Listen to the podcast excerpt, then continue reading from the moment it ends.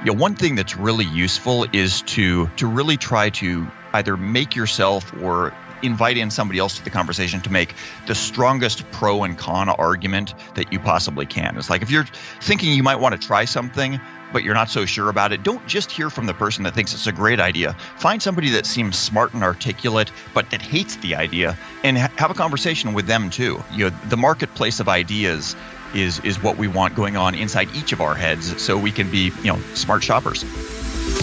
That's Jesse Lawler, and this is episode 207 of Wellness Force Radio. What's up, my friend? It's your host, Josh Trent, and welcome back to another episode for your weekly access to global experts in all things wellness as we discover the physical and emotional intelligence we need to live life well. In this episode, we're welcoming back Jesse Lawler, my friend and podcast host from Smart Drug Smarts, for his three-peat appearance on Wellness Force. And we're talking about something today that most people have a huge blind spot about, and that is cognitive bias and its relationship to psychic injury. These things that happen in our past that shape our current reality, and if left unchecked, our future. Well, these can be directed from this evolution of psychic injury, and it's a fascinating topic of which Jesse is a profound expert. In hundreds of episodes as the host of Smart Drug Smarts and decades studying human cognition, this episode is exploring the deeper recesses of the conscious and subconscious mind so that by the end of the show, you'll be able to do the work in uncovering your own cognitive biases and beginning the healing path from psychic injury that may have been imprinted to the mind. This podcast is brought to you by our partnership with IntelliSkin. They make human technology, which is this smart compression that pulls your shoulders back throughout the day. You've probably seen photographs of athletes like Kelly Slater, multiple NBA teams, and recently we had our early surf movement masterclass photographs that were released where Dr. Tim Brown spoke about how critical posture is and if you've been on the fence to try this human technology, the smart compression, give it a test drive over at intelliskin.net. Use code WF20 they give you 20% off your entire order. That's intelliskin.net for 20% off using code WF20 that actually helps you breathe more from your belly. Deep breaths are so important. It helps you pull your shoulders back, whether you're at the sitting desk or the standing desk. It's incredible. I know you're going to get so much from this smart compression. Give it a test drive over at intelliskin.net. Now, if you listen to the previous two shows with Jesse, which are linked in the show notes, we talked so in depth about cognitive performance and enhancement with nootropics, and more of the neuroscience and biology of axons, neurons, action potential. You know, the super kind of cool, sciencey, geeky fun stuff like dendrites and motor cortex. But what I love most about Jesse is his desire for this continual frontier you know, the one place we're all going?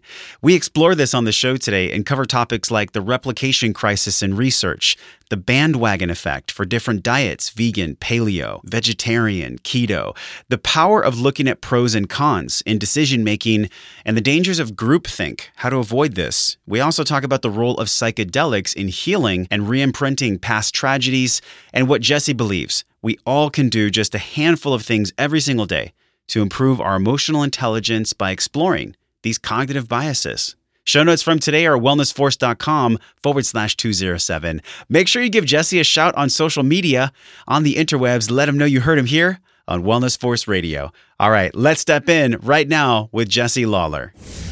So we know that lies can be something we tell ourselves, but we also know that lies are something that once we tell ourselves that lie, other people tend to believe it. This emotional contagion, we've talked about this with Gretchen Rubin on the show, but today we're bringing back Jesse Lawler for a three-peat, third time on the show. We're talking about cognitive bias, evolving from psychic injury. Jesse, welcome back to the show, man.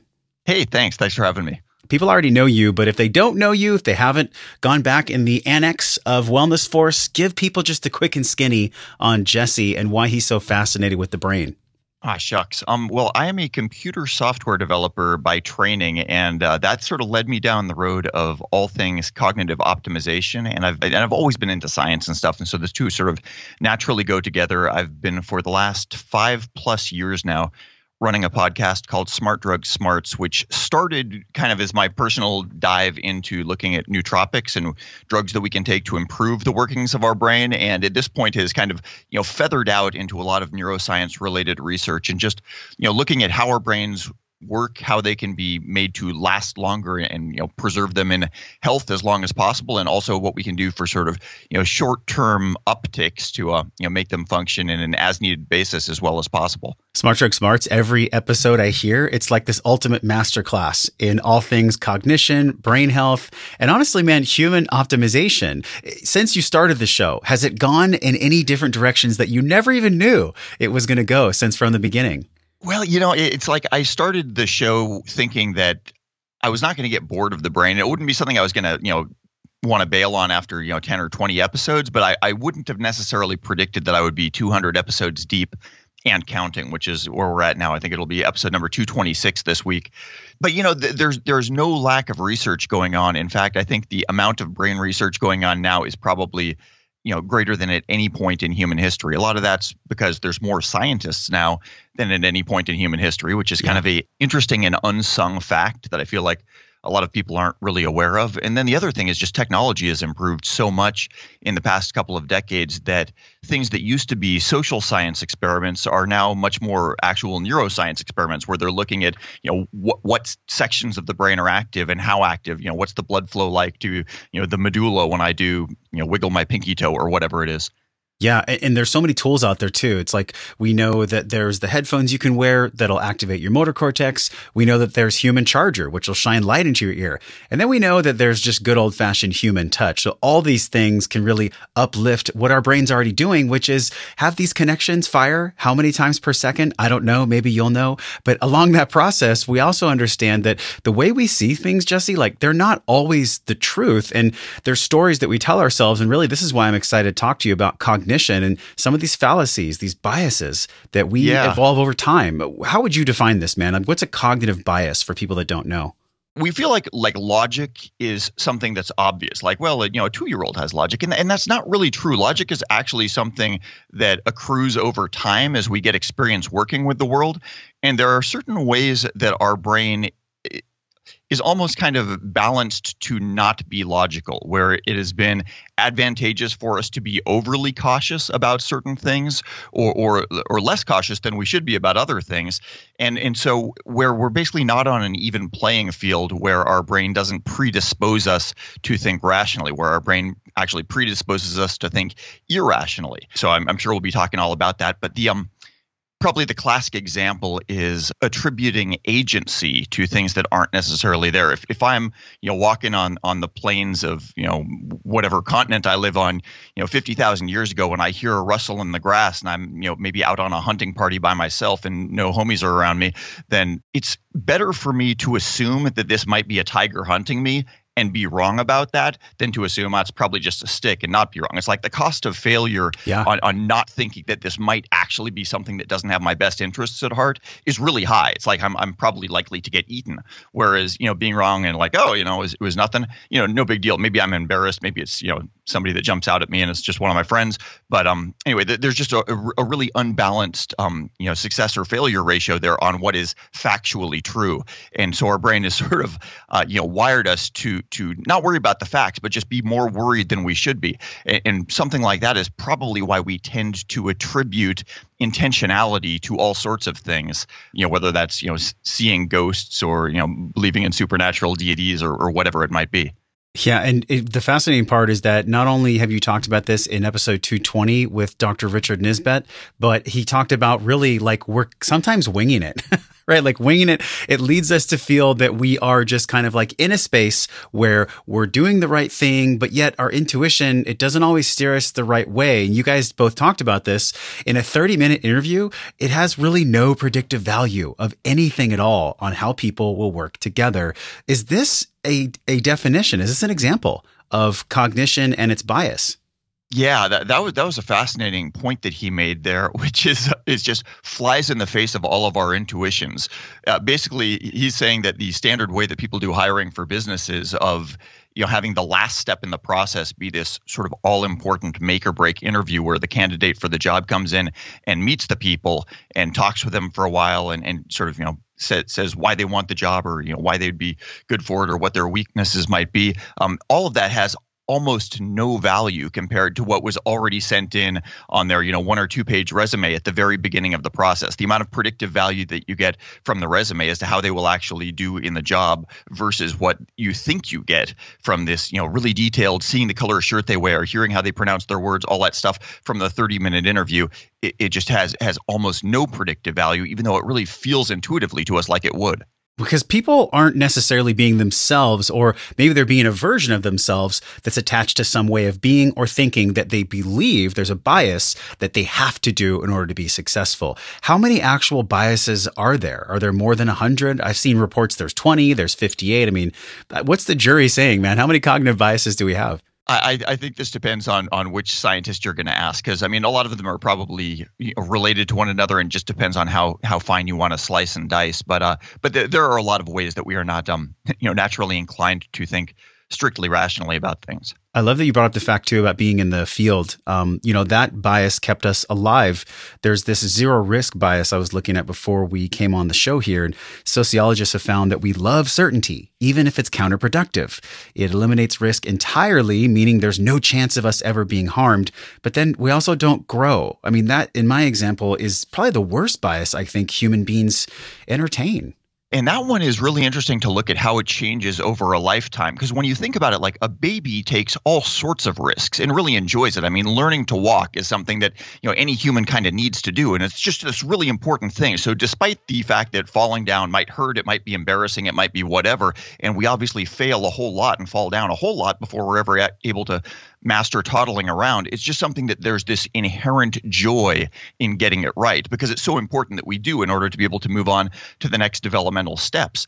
You know, w- once you're, you're like a 16, 17, 18 year old, you probably kind of know everything you really need to know and at that point like learning new stuff i mean there's there's only a limited number of things you need to learn once you know how to hunt and gather and you know what what you know songs you sing in your village and stuff like that yeah. there's not this whole wealth of of world of knowledge out there so at that point it kind of makes sense to really retrench and get much more risk averse and, and become kind of reactionary in your outlook because there's nothing more to learn if you live at that stage of history rather than the baby that has all sorts of stuff that they sort of need to learn on the way to becoming a functional adult in your your um, you know pre-modern society we're wired certain ways. You know, the first imprinting on our nervous system and, you know, really in the deep recesses of our brain, ages, you know, zero through 10, conception through 10, they really channel our personality tendency types, our ways of being, how we interrelate with other people. I remember in our last episode, number 97, uh, you said optimists tend to be stronger responders to placebos. I'm curious if we could contrast nocebo, placebo, and then also these cognitive biases. How do you think these three interrelate? Uh, yeah, that, that's a great question. And unfortunately, they've done a lot more placebo versus nocebo studies. So I, I think it's sort of an unbalanced study map out there right now. But placebo is basically a, a false expectation that something you know good will happen or whatever happens won't be as bad as it actually will be but it's, it's kind of like an optimistic but irrational expectation, which can kind of take on a weight of its own in the human mind. Nocebo is just the opposite. Nocebo is, is when you're sort of falsely brought to expect that something will be worse than it probably will be, mm. and that that negative expectation actually makes it worse than it might be. Um, and we're subject to both of these, and both of them have definite huge power over the human brain. But we've just done a lot more study on on positive studies like placebo than on on nocebo studies. I think for me, when we look at Joe Dispenza's work, I mean, he studies this in detail, in depth, which he would be a phenomenal. I would love to hear you interview Joe Dispenza. Have you ever considered that? Um, yeah, I'm, I'm not super familiar with his work. I mean, it does ring a bell, but okay. um, he has this entire dialogue around the power of thought, and it's for some people a little esoteric, a little woo woo, but you know, he's also grounded in hardcore science, in the analytics and the data that come from watching someone's brain on a PET scan and seeing yeah. what happens during the power of thought. We also know, Jesse, that when it comes to bias, there's so many people out there, especially in health and wellness, they seek all this information but I think their subconscious knows they're not actually going to do anything with it. And actually, there's a lot of studies out there that show more info is not always better. Like less info, people can often make more accurate decisions and predictions. Do you feel the same way or do you differ in that regard? Well, uh, have you had an episode on your show where you've talked about the a study looking at varieties of it was like Cheetos or something like that in a, in a grocery store where like if you give people three choices, they analyze the, uh, the options available to them and they make a choice. But you give them like 35 choices of the same thing. and even though everybody yeah. intuitively we think, oh, more choices is good, like we believe that's what we want. But if you actually present us with that, it's like, oh boy, that's uh, I don't want to read each one of these 35 containers. Um, yeah, and then you wind up either just not making a choice, like opting out entirely, or making just like grabbing the first one and making a completely uneducated choice versus at least yes. like looking over the top three. Oh my gosh. And it's almost like, in a way, the dovetail of placebo, nocebo, and cognitive bias, how they kind of dance together. I almost feel in a way that, that gathering information is a way for people to get so exhausted by decision fatigue that they know they're not going to make a decision because they're, quote, so exhausted. Yeah, there, there's a, a, book recommendation, and I, am going to throw out this recommendation, even though I haven't read the whole book. So, uh, you know, uh, word of warning called Algorithms to Live By. And it's written by a computer scientist, mathematician type, basically looking at ways that people can use algorithms, which uh, algorithm is basically just like a, a, recipe for behavior, is, is all that means. It sounds like a big word, but it's not. But so, sort of a recipes for behavior that can help fight some of our, our natural biases. Like, you know, one of them is when you, when you are trying to make a selection on something that there's potentially an unlimited amount of choices on, like you know, a dating website would be a great example. Um, you know, oftentimes one one of the better things we can do is kind of set out our our minimum viable set of expectations, and then like you know wait until we get over that set of expectations three times.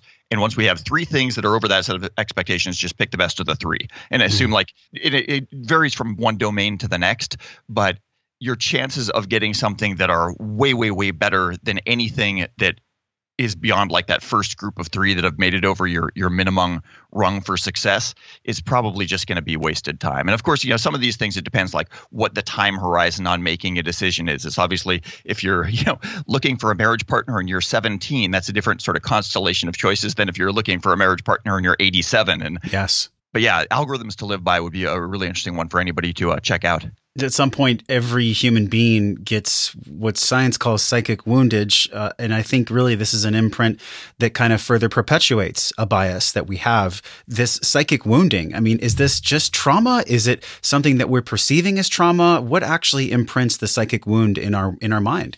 Yeah, well, uh, you and I were talking offline a couple of weeks ago about a book that I read a while ago and I thought was fantastically interesting. This was actually written before either of us were born, but it was called The Uses of Enchantment by Bruno Bettelheim. And it's actually talking about fairy tales, like, you know, kids' fairy tales and and why they have stuck around and and like why kids like when they fall in love with a fairy tale and they want the parent to read it like 5 10 20 30 100 times and the parents just bored out of their skull like what is it about this story that keeps this kid so engaged but but oftentimes stories that engage a kid at a certain point in their their psychological development is like there's a really important you know underlying something or another about how how that kid as a young being sort of fits into society yeah. that they're grappling with and um, anyway i just found it a fascinating book and, and one of the theses of of his book and I'm, I'm hoping i can do it justice here in a short time is that every human being at some point between you know first being born and popping out into the world and becoming an adult within their society has sort of a, a, first big moment of reckoning where something really lets them down, really violates their expectations that they're this little, you know, God King of the universe. And if if you grow up in you know a, really stressful surroundings, you you might get that on day one out the womb. Whereas if you're kind of you know put on a pedestal and you've got a really you know loving, supportive family around you and you're really you know nurtured and protected, it, you might be you know 16, 17 before something like really really comes crashing down on you. Like you know maybe the first person you fall in love with spurns you. And and like that was the first time that the world didn't like live up to your expectations of what you were taught to expect. But anyway the, the gist of of bettelheim's thesis is that the developmental age that a person is at when they have their first big scrap that they lose with reality really kind of sets in motion sort of the psychic trajectory for the rest of their life is like trying not necessarily to to um, address that wrong although oftentimes it is that but at least trying to like kind of understand you know how was it that i misunderstood the world so much that it came and smacked me in this particular way yes. and you know the difference between somebody that receives a psychic wound when they're when when they're two and is still trying to you know figure out like the most important thing in their world is like how, how do bathroom things work? Like, what is poop versus, you know, the, the, the, psychic wound that appears when you're like, you know, 14 and first starting to feel like the, the feelings of love and romance. It's like those are two different people in the way that they are going to, um, you know, probably address psychological things and what's going to motivate them going forward throughout their life. Basically, I think that we all get imprinted and we have events that happen through us, to us, or for us, however you want to look at it. And then we spend the rest of our adult life working through those, using those to our advantage. But I think a lot of people are either scared of that or they just don't even know those things are there, those events, those imprints. Do you believe that people get confused or what is people's general kind of like understanding of cognitive bias? Yeah, well, I, I, guess in general, people really don't understand how pervasive it is, or they think that cognitive bias is something that everybody else suffers from, but not me personally. I mean, I, I think honestly, that's probably how most of us go through the world. Yeah. Um, it, it's worth maybe making a quick diversion to talk about optical illusions because I feel like optical illusions are something that we've all experienced and that we we see them you know we, we look at the you know the mc escher painting or whatever like these impossible shapes or the thing where the, like the two lines look like they're different lengths and then you measure them with a ruler and you prove to yourself that they're not. You regardless of what you know to be factually true you cannot unsee an optical illusion if, if it's if it's one of that type of illusion. Um and, and being aware that we you know our, our perceptual systems can just you know misdeal us information in that way. I feel like optical illusions present a, a really compelling argument that we're probably doing the same thing in all sorts of non-perceptual ways things that aren't like you know what color is this dress or you know what what is the comparative length of these two lines we have much more um, well, like we said cognitive biases that that don't show up in the perceptual realm but do show up in the you know the realm of human relationships you know, one that there's probably, I guess, maybe the great grandpappy of cognitive biases is something called the fundamental attribution error. And it, that's one actually that I spoke a lot with uh, Dr. Richard Nisbett about also. But what that is, is essentially kind of the, you know, walk a mile in somebody else's moccasins error, where we are always completely aware of the context of our own decisions, which is why they seem reasonable to us not realizing that just because they seem reasonable to us won't you know that won't be worth a glass of water to anybody else and vice versa. How do we explain these flat earthers then? Like what's their bias? Like we know the earth isn't flat it's round. We have photographs of the earth. People um, what's the deal with that you know, you know, it's funny. Flat earthers, people have been talking about them a bunch recently. Um, I, I want to meet a flat earther. Like, I, I, I wonder if like flat earthers are a conspiracy theory. Like, I, I don't know anybody that actually purports to be one. Okay. So I, I feel completely um, uh, like I'm beating up a straw man if I try to, you know, talk about what what they're thinking. Just because, yes, I, I don't know anybody that thinks that. Let's contrast this then. Okay, so we're in the World Wide Web. We're connected. We're talk. You and I are talking through the World Wide Web. What is the internet's impact on cognitive biases for people? Oh, wow. Okay, boy, that that's a great question. You you might have accidentally like un- uncorked my head from you know something that will keep me talking for the next 25 minutes. But so I, I came up with this um everybody's heard of peak oil. I, I, think I coined the term peak reality a couple of years ago, and I, I think we've already probably passed peak reality. I, I, think peak reality was probably you know sometime within the past ten years, but so much of the information that each of us get day in day out now is coming through some sort of digitally mediated stream rather than from our own direct senses whether it's this conversation that we're having you know as you as you say over the internet or you know news that we're reading that somebody else heard it was written down it was transmitted to us blah blah blah. If you lived you know 200 years ago and you were a you know gentleman farmer or whatever it's like you got a lot of your information through like the work of your own hands. It's like i, I know how the soil works because you know i dig the soil with my own shovel and, and stuff like that. You had like all this first person experience with the world and you might not know a whole lot but the things that you did know a lot of it you knew from direct experience. It was not mediated by any third party. You you know you got the source on your hands from from doing the stuff yourself. And I feel like that is is I mean, it's good that that's changing because we're not all gentlemen farmers anymore. but, but, yes. but, on the other hand, it's like we're getting so little of our experience and our information and what we build our belief systems on from stuff that we directly participate in. And that will only continue to be the case. It's like if, if think of all the different scientific studies that are going on now and, and people that are really pressing the ground forward on on any one of those domains are so specialized with so many years of study in that particular subdomain of the subdomain that really they can only talk intelligently within that domain on other people that are vetted experts in that field. And they kind of have to throw bones back to the rest of us like hey here's what we found out and you kind of have to take our word for it to a certain degree. And, and so I, I just feel like the fact that so much of the information that we get is via third parties, hopefully trusted third parties, but sure. not always. It's just going to lead to a, a, proliferation of of kind of confusion and open room for doubt. I mean, not necessarily justified doubt, but but certainly room for skepticism on almost all the information we get now. And I, I really think it's fair to say that the greatest overarching challenge for humanity at this point is to come up with a system of um, verifying factual claims in a way that will be accepted by the majority of the people. Because if we if if every conversation about you know he said she said or public policy or anything else needs to just turn into people yelling at one another because they can't define their terms correctly or or you can't agree to a definition it's like then we're just going to get nowhere. I mean it, it, it becomes a shouting match and you know. Wow. There is so much to unpack there jesse. Okay let me pull the e-brake because when you first started talking we understand that there's peer-reviewed studies but then we also know that these peer-reviewed studies they have certain biases even if they are peer-reviewed. Like what if your peer-reviewed studies are from the peers that are in your same field that maybe get paid by the same pharmacology departments or the same sponsors, whatever it is. That's the first question is how do we actually know what's on the internet is really true? And, and don't you think that it's our responsibility? It's our increasingly powerful responsibility to have a vetting mechanism within our own cognition that's not biased on anything and just seeing information for how it truly is.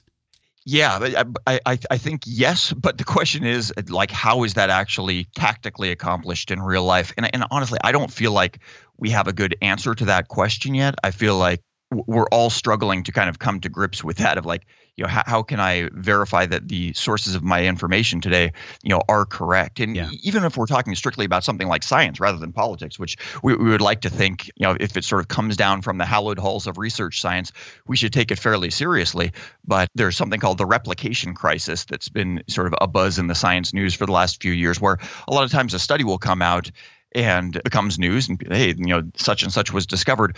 But then somebody else tries to rerun the exact same study or what they what they believe is the exact same study and they come back with a different result. And you know fairly important scientific findings or, or at least ones that were fairly widely publicized uh, when they've tried to rerun those under laboratory conditions in different labs elsewhere uh, they, they aren't able to sort of back up the original claim. And the, even even some um, groups of replication attempts have found like shockingly few replications actually go through as planned, which is is really scary. And there's sort of some some built-in problems with sort of the scientific vetting process there because there there's not a whole lot of scientific accolades that go to the me too scientists who just rerun somebody else's experiment to confirm or deny it. It's like they're not credited with the discovery or you know the, their face on you know the, the, the cover of the big scientific publication or whatever it is mm. if they just say yeah that guy that that uh, that thing that that other group of scientists found out a couple years ago that still seems to be true. It's like that just doesn't make much of a headline. But um, on the other hand, the cost of not having things verified it could also be quite high the bandwagon effect. This is a huge bias. It's like, you know, some group of people, whether it might be paleo or keto or vegetarian or vegan. We see this so much, Jesse, in the diet world where there's a bandwagon effect, this contagion of, well, it worked for my neighbor, so it has to work for me. That is where I believe we really start to self destruct with these biases. Like, what are in your mind the top ones that we should really be aware of, these biases that can actually harm us, our health? Yeah, I, I, guess jumping in too soon on something because uh, like we we our hopefulness alarms are are ringing hard and kind of like hey this worked for my neighbor or my neighbor said this worked for him. It's like none of us really know unless our neighbor was in a uh, you know peer reviewed study exactly what it was our neighbor is doing. If our neighbor is anything like we are, then we know that in any given day in our lives there's not just one variable. There's a whole slew of variables going on. Yeah. So um, oftentimes to reduce you know what's going on in our theoretical neighbor's life down to exactly one input can be really premature. I mean, on the on the other hand, you know, sometimes a, a major life change like you know switching to a ketogenic diet in your example is like that that probably will have effects. It'd be strange if it didn't. But, but on the other hand, I, I think you know pre-educating oneself on both the good and the bad potentials of anything that you're going to be trying, uh, you know, whether that's going to affect you physiologically or personally or whatever, is probably well worth doing. I, I, think as far as fighting cognitive bias, I guess to tie it back to sort of um, you know, the root of the discussion a little bit is to really try to either make yourself or invite in somebody else to the conversation to make the strongest pro and con argument that you possibly can. It's like if you're yeah. thinking you might want to try something, but you're not so sure about it, don't just hear from the person that thinks it's a great idea. Find somebody that seems smart and articulate, but that hates the idea, and, and have a conversation with them too. It's, it's like really having a, you know the marketplace of ideas is is what we want going on inside each of our heads so we can be you know smart shoppers. I love that um, that's a great analogy the marketplace of ideas. Sometimes we're purchasing crap. Yeah, yeah, well I, I, think i stole that one from thomas jefferson. That is that is not a lawler original. Sometimes we purchase the correct things though and and i found too just to kind of piggyback on your actionable it's like listen if we're a men's group or a women's group or some type of group where we're not just getting information and a mirror of how we're showing up from one type of person a good example is i'm in a men's group. And so in my men's group, there's seven other people. They all have different backgrounds. Some have families, some don't. And so when we share in the group about what we're up to personally in our business, in our, in our lives, in our love life, we get feedback from other individuals who are at different stages in their life. I feel like that is a way to wash out some of these cognitive biases, you know, these blind spots that are talked about in emotional intelligence training so much that we don't even know we don't know are there. Have you seen this be something that the literature or people on your podcast have been talking about this work with other human beings to wash out the biases that hurt us. You know that that's not really the type of thing that we would go into so much on my podcast but my, my own personal take on that is that it's really useful but I, am also a little bit suspicious of groups in that because I, th- I think groupthink is is definitely a danger. It's like if you're in a, a group of you know 10 or 12 people, um, what the first person says, sort of that you know the primacy effect or priming, can really affect what everybody else says. It's like if I if I spill my guts on, hey, here's a problem I'm having, how should I address it? And you know the first person to speak up is sort of one of the more dominant members of the group and holds a lot of social capital among that group, and, and they voice their opinion on on one side of it. It becomes harder for the other people to each voice their opinions if that's something that's going to conflict. Um, so. I, I guess my own leaning is to try to seek out not to not get a, a, group of people giving me advice, but to try to get advice from from that group individually, so that they're not coloring one another's, you know, what they might be saying. Ah, so even sitting in the same space with people could then bleed over for contagion. You know, the bandwagon effect could be uh, possibly in the group.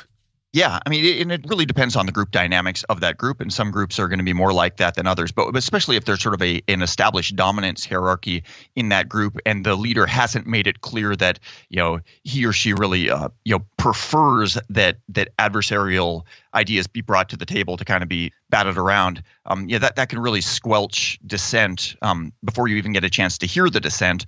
If if a dominant member kind of says, "Hey, here's what I think." Yeah, this takes some really special and honestly people who are doing their deepest work too. And this is why I feel like we need at that young age, this, you know, the conception through 10, we need our parents so much because that's going to shape how we show up in groups or even, you know, in conversation and people in public. This is really how our self awareness and our consciousness is formed. Um, so that we can learn and, and understand what love is and even understand what it feels like when we're in a situation that we should not be in, that is, that is unsafe to us, that's dangerous. What do you see for kids getting getting all these certificates and medals just for participating. Do you feel like we're setting kids up for a world that will kind of smack them when they grow into an adult by giving people participation medals and, and gold stars um, just for doing kind of normal activities? Yeah, you know, prediction is a dangerous business, and, and, the problem with saying, you know, what type of world we're setting kids up for today is is nobody knows what the world's going to be like in 15 years.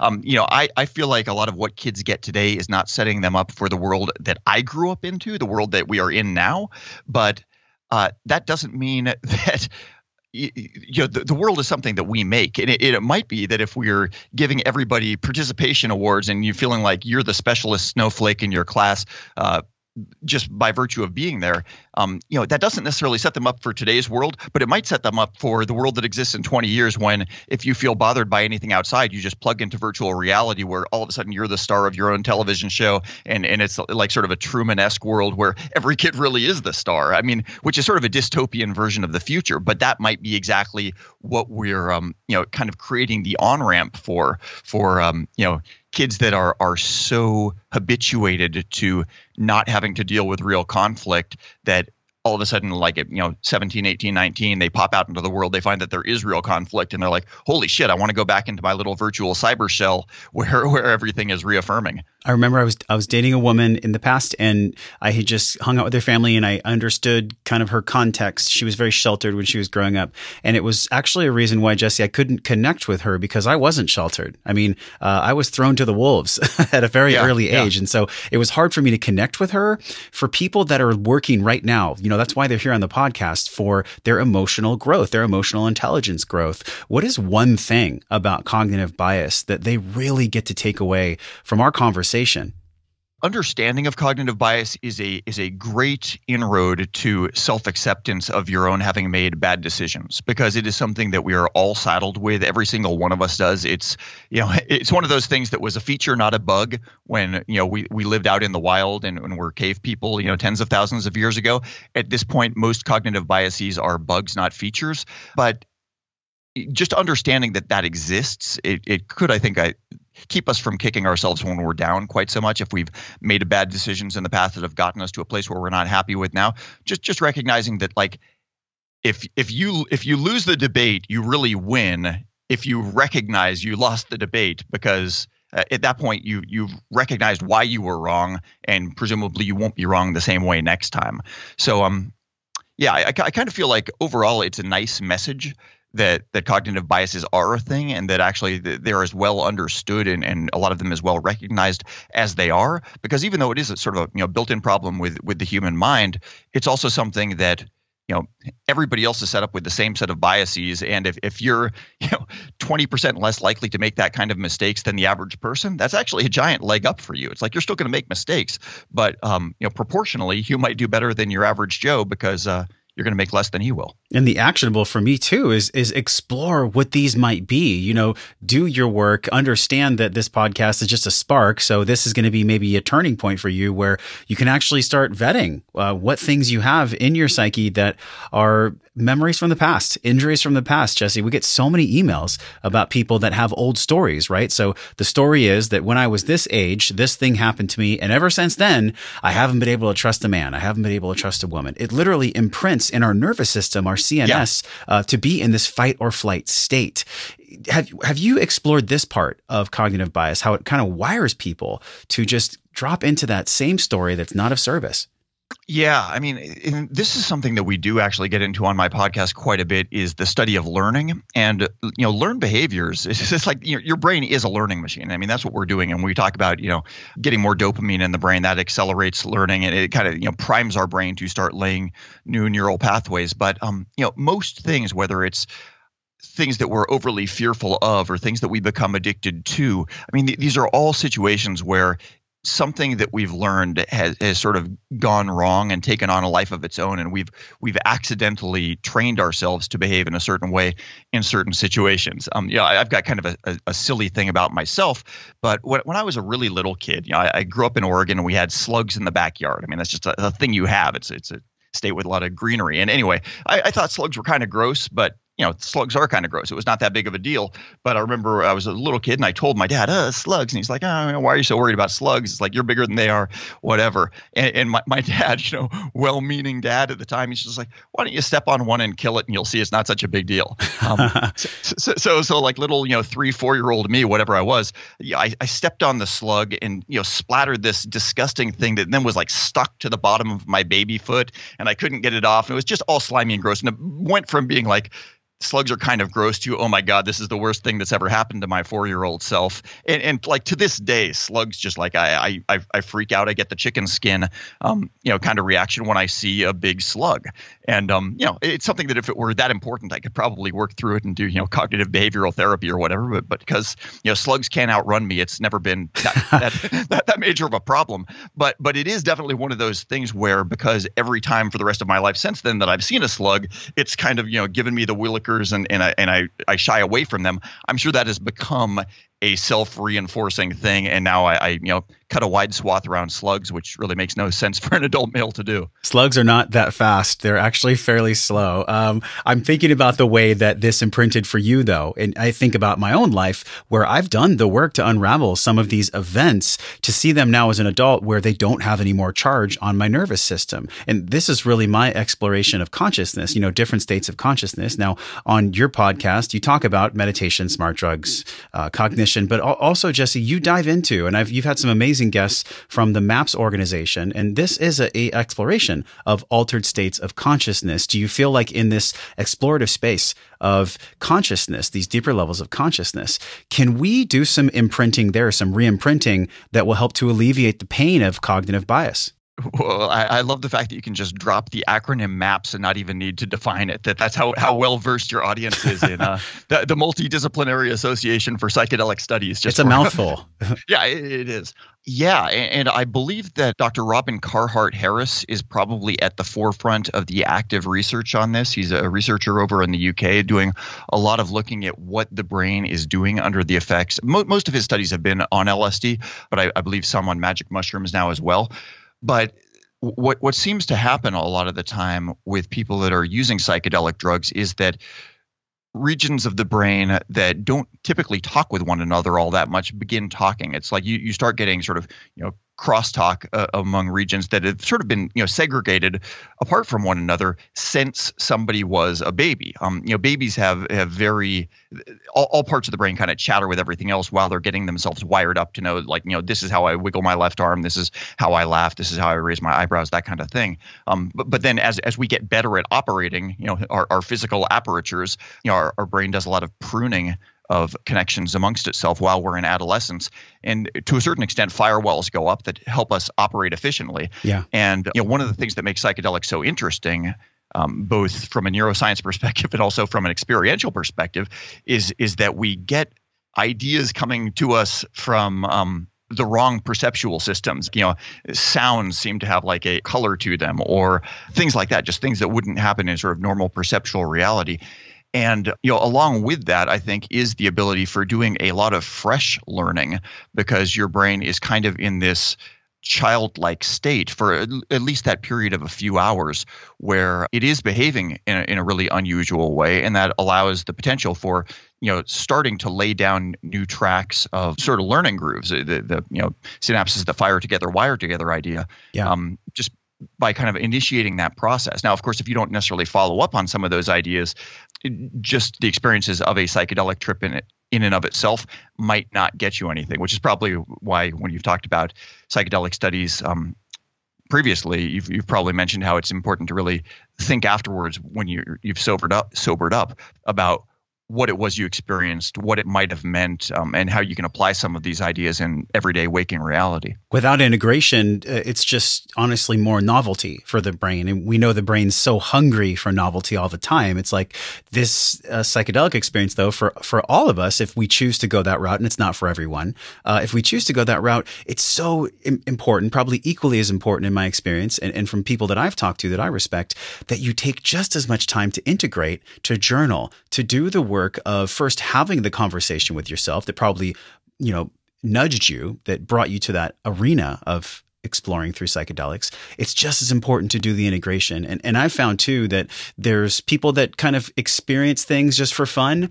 And then there's the rest of us, you know, the people that are really interested in doing their work and, and experiencing psychedelic states, these deeper states of consciousness so that they can take the lessons back to this current world where, let's be honest, Jesse, there is cognitive bias as being thrown at us all day long. It's like a cognitive bias soup as we drive around and as we go into our Starbucks, right? So we're constantly under attack by all these people uh, in society's cognitive biases. Uh, what are some tactical things as far as health, emotional health, um, that people can take away from the show? In other words, so we, we understand cognitive bias, and, and it's something that we're talking about so that people have a deeper dive uh, to into understanding what this actually means. So once they found out, okay, I'm raising my hand, I have some type of a cognitive bias that I really want to do some work on. What does the health practice look like that for them to jiggle it out and allow it to free up? Yeah, well, I, I guess it comes back to um, you know practice doesn't make perfect, but practice does make permanent.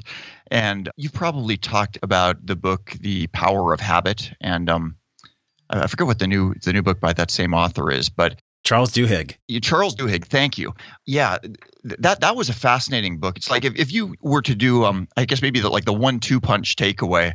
Punch number one would be learning about and identifying what cognitive biases might, you know, particularly prey on you. Like where of, you know, look back at your five biggest or most recent mistakes, and and you know what what category of bias might they fall into, and, and then um, you know, part two of that would be looking at how to how to sidestep that sort of thing in the future. You know, is there is there a way that you can um, kind of short circuit that behavior when it starts to happen? And the, the Power of Habit is an amazing book for helping to um, not just get rid of habits, but kind of rewire habits. So when when whatever triggers habit A starts to happen, you kind of uh, you know redirect that energy into habit B, a habit that you like to have or that would um you know accomplish some of this, scratch the same itch without the same uh, second order consequences.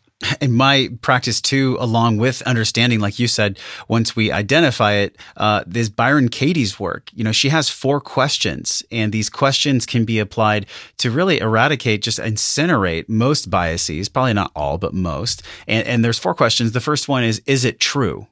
Is what I'm thinking, is what I'm going, that direction I'm going, is that actually true? Then number two is, can you absolutely know it's true? Yes or no? And then the third is, how do you react? What happens when you believe that thought? And then the fourth, and honestly, I believe the most powerful question is, who would you be without the thought?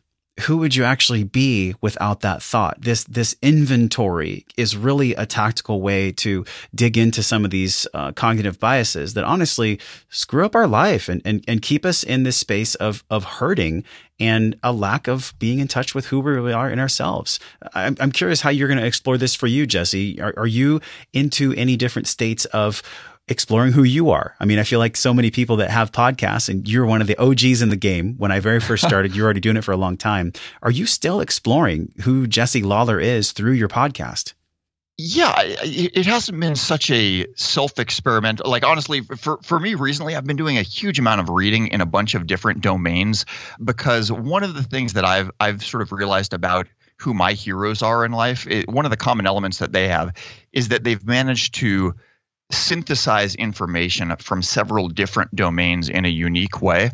And uh, so I, have sort of been letting myself go kind of wild in my um my Amazon and Audible accounts, getting books on a bunch of different things, and and sort of doing a, a deeper level of um just knowledge gathering than I guess I, I might have in the in the past, and tried to be um you know breadth rather than depth in some areas of my knowledge with the idea that you don't necessarily know what you're looking for, but it might give you the ability to tie things together in a really interesting way later. Because it, again, like I say, th- there are people I can think of that they didn't know what they were looking for either, but the fact that they had such a wide breadth of knowledge allowed them to see connections where other people might not have.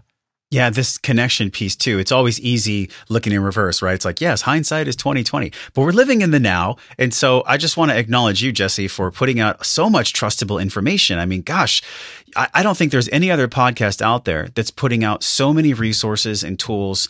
And you do such a great job on your podcast, man, which is why I was stoked to have you on Wellness Force. Uh, where can people learn more about you? Where can they download the podcast and how can they dig into? I think you have a brain breakfast that you send out, which I love that name. Yeah, yeah. Well, thank you very much for the uh, all, all, the kind words there. There was a lot. Um, but uh, yes, so my podcast is called Smart Drug Smarts just like it sounds. And you can find that at smartdrugsmarts.com. And in the footer, we've got you can sign up for the RSS feed or iTunes or Stitcher or whatever.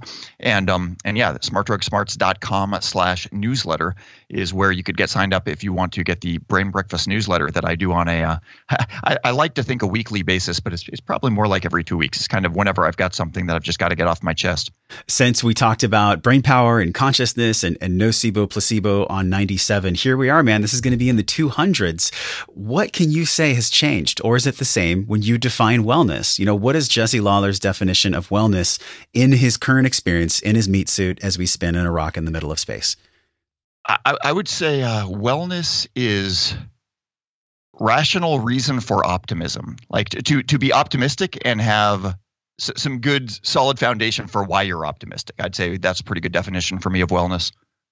Well, thank you for keeping us on that edge. Always curious, man. I want to quote you actually, and it was about experimentation from 97 before we say goodbye. And it was regards to N equals one, which people know you as a huge self experimenter. You said one of the greatest advantages of experimentation is just realizing that you can do it.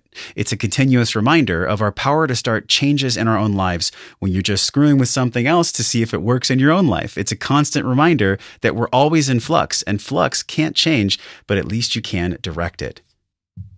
Wow, that sounds pretty good. I'm, I'm going to put that on my uh, on my, my list of things to quote myself on. Thanks for keeping us I, curious, I man. Change a word. Okay, cool. Hey, we'll have you on the show for the four peat at some point in 2019, because at that point, there's probably going to be flying cars. I, I, I, look forward to it. I will have at least one more really weird self experiment between now and then that uh, that yeah we can rattle on about. Thanks, man. Thank you. Hey, my friend, thank you for hanging out and growing with me on today's show. Remember to hit subscribe, share this podcast with somebody you care about that you think gets to hear this message. Support the show by leaving a five star review for the podcast right now, simply by tapping on your show artwork on your iPhone. Click that purple link that says review this podcast. It helps the show reach more conscious and smart people like you, and your voice will attract more world class guests that want to come on the show. So let them hear your voice. For all the downloads, videos, links, and free resources mentioned on the episode, go to wellnessforce.com forward slash radio. And while you're at my house on the web, Join us in the Wellness Force community newsletter on that page, and I'll send you four free guides around staying healthy with your eating, moving, and sleeping while you travel. But don't let this conversation stop here. Join a group of people like you over at the Wellness Force community Facebook page. This is where we talk about the things that really matter. We share our wins, inspirations, struggles, and a lot more. So join us, tap on the show artwork on your phone, and hit that purple link that says join the Facebook group, and I will welcome you at the door. Okay, now you get to go out into your world and create impact for the people that you care about. So until I see you again real soon, I'm wishing you love and wellness.